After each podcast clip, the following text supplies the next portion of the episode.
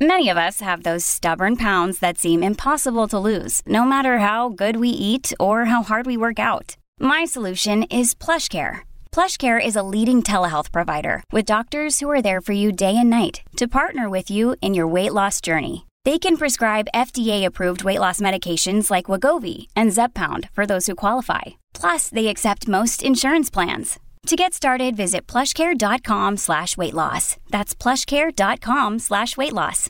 Welcome back to the Captain's Run, and I've got to give a quick shout out because schnitz have just arrived. I've just had some. It's as beautiful as always. Oh my God, their schnitties are unmatched. But let's get into it. Uh, thanks to the SEN app, download it today for free in the App Store and listen anywhere, anytime. This is, uh, you know, this this segment for us is an interesting one because the Roosters. We got Tommy here.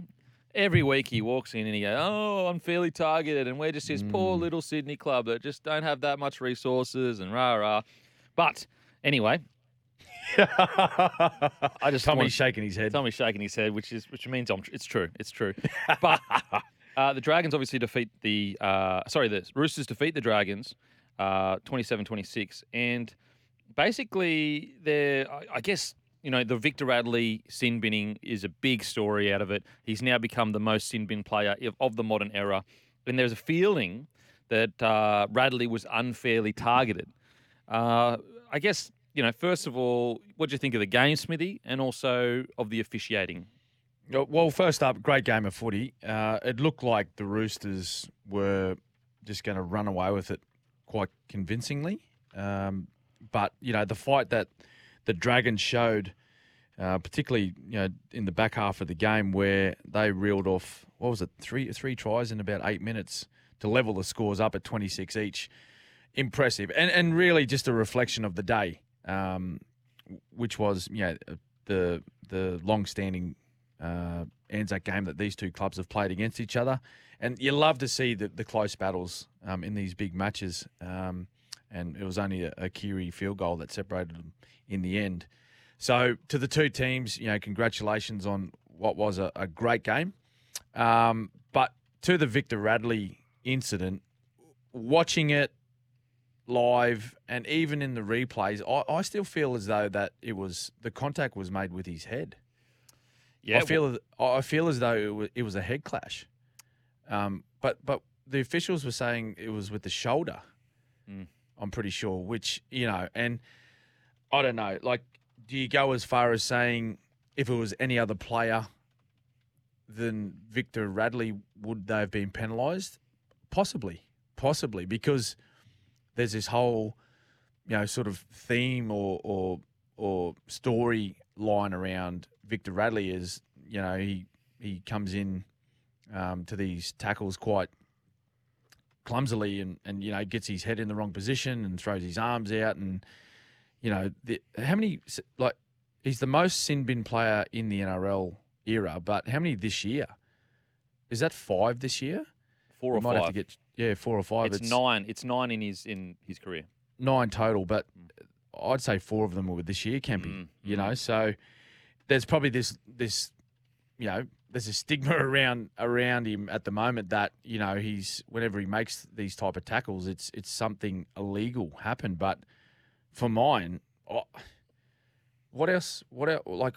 I don't know what he's done wrong there. He's come in to make a a, a front on tackle, and he's just had uh, head contact with with an opposition player. It happens a lot. Mm. I, I don't know what else he could have done there. Oh, mate, I, I totally agree. I, I this this word duty of care gets bandied around a lot. You know, the defensive player has a duty of care.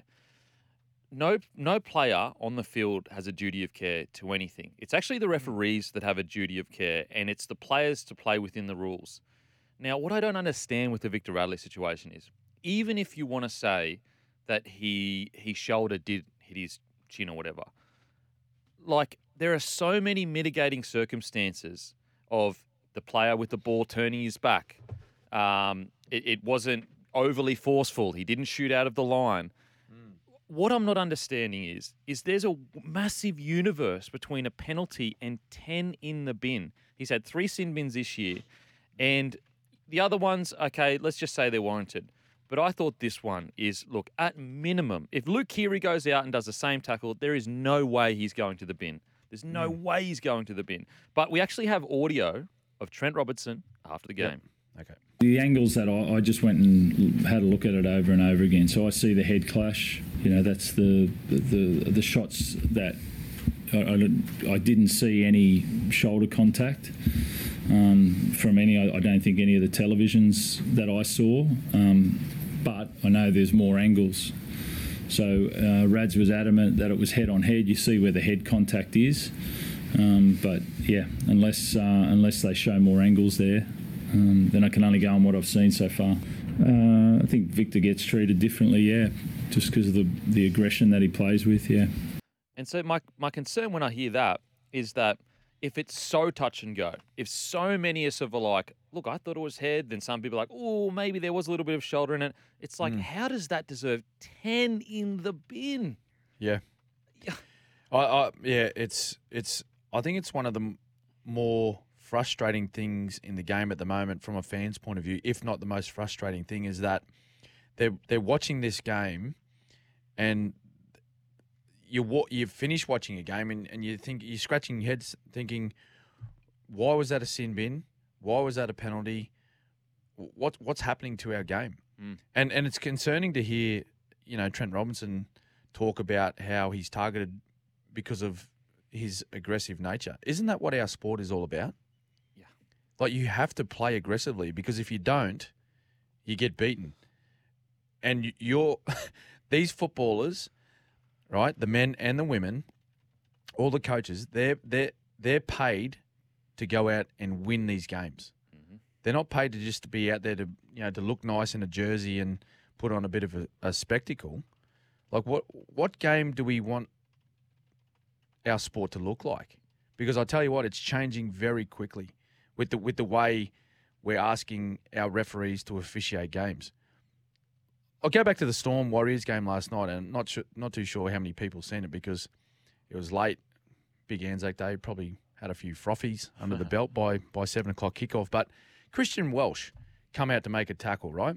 He comes out to make a normal tackle, you know, uh, bit of a swinging arm, clean miss, but because it looked because it looked overly aggressive, and you know, the, I, I I believe the referee just assumed he'd done something wrong, blew a penalty straight away, straight away. Yeah. Christian Welch being the captain of the Storm, he had the uh, ability to to challenge it because he knew that he made absolutely no contact. Challenged the call, slow mo replay, did not touch him one bit. If he did, he, he maybe he maybe brushed a hair follicle Mm. of the Warriors player. So this is what this is what I'm saying. If something looks overly aggressive or spectacular in a, in a tackle, the referees just they they blow their whistle straight away. They blow their whistle straight away, thinking, "Oh, look, someone something's someone's done something illegal here, or or something to hurt a, another player." I think we're forgetting the fact that our game is a very physical game played by tough people, and and knowingly, they're, they're aware as soon as they step onto the field, when they put their football boots and their and their playing kit on, when they step onto the field, they know there's every chance that something could go wrong and they could get hurt. Now, we're not saying let's let's just go back to the bad old days and it's open slather, but when accidents are going to occur, and I'm you know I think you you're probably tired of this, Kempy, as well, but I'm sick of banging on about it. But you know, like unfortunately, it's going to happen. Injuries are going to happen in our game. It's the ones where there's intent or, you know, like severely careless tackles that are made where they injure people. That that's the ones we need to stamp out of our game. But you know, this hip drop thing's got out of control. Um, you know, players barely being brushed across the face. You know, players are getting ten minutes in the sin bin for that. Even even the Dylan Walker one last night, Kempy. All right, where Eli Katoa, yeah, he, he he certainly was concussed, visibly, visibly concussed. But but to put Dylan Walker in the sin bin for a head slam, again from the vision, he, he certainly hit his head on the ground hard. But from the vision, I, I, I didn't see a whole lot in that tackle where Dylan Walker actually slammed Eli Katoa's head into the ground. Mate. I, I, I don't know, and, and that's that's me talking about a Storm player being injured. Yeah. You know what I mean? So I'm I'm not being biased towards this, the Storm club here. I'm I'm actually defending Walker, who plays for the Warriors. So yeah, I, I don't know, mate. I the, the- the game is changing so much at the moment, and I and I feel as though it's gonna. I don't know. The, the fabric of the game is is is almost disappearing. It's it's what our game is built on. It's why so many people love it. Um, the confusing thing is, right? The confusing thing is, we're we're stamping out all these aggressive things in our game. Yet, whenever I see a commercial for State of Origin, or a commercial for Magic Round, or whatever it is promoting our game, what do we what do we watch? Big hits. Big hits, big hits.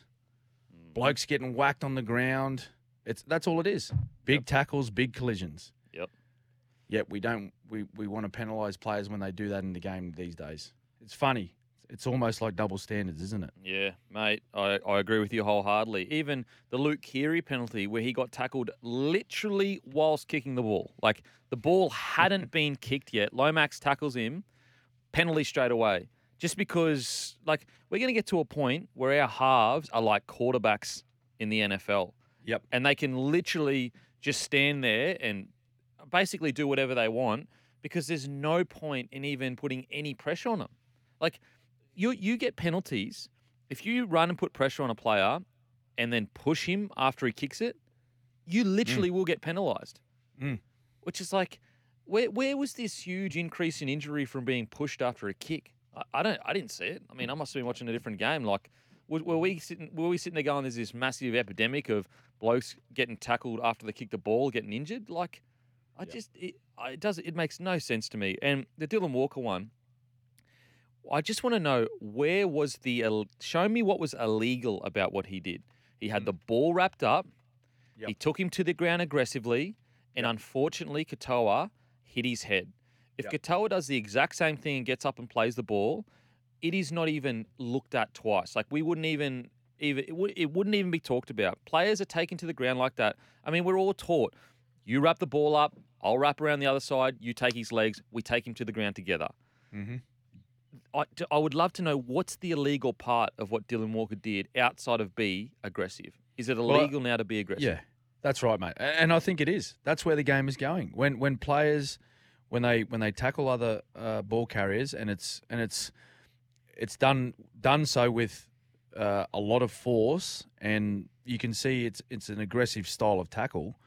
The NRL uh, uh, that they're trying to it's like they're trying to exterminate, eliminate whatever word you want to use that style of play from our game, which is it, it's I, I I don't have a word for it because that's what our game is. It's what separates our game from every other sport, and it's why so many people love our game. Is because it is so different. It's so confrontational. It's so physical, where other sports just don't have that that part of their their um, that that part of or that style of of um, you know action or, or in their in their own game. They, they don't get to view that. that. That's why fans pay money to come and watch that type of stuff. Mm. I don't know, mate. It's yeah, it's it's it's confusing. It's frustrating at times. It's I don't know. Maybe maybe I'm just an old player that's you know looking at the game now and it's very different and don't know. I can't get my head around it. I don't know, but I just think that a lot of the times we're overreacting um, to to things that are happening on the field, which we should just we it's, we should just accept it's part of our game. Yeah, agreed. Really And, should. and like the one thing coming from soccer to league, the one hard thing was the toughness. That was the only like everything Yeah. else, the skill set I could learn. It Yeah. would- it was the toughness that separated it Yeah. from anything else I'd ever played before. Anyway, we have to head to a break. After the break, we got so much more to talk about.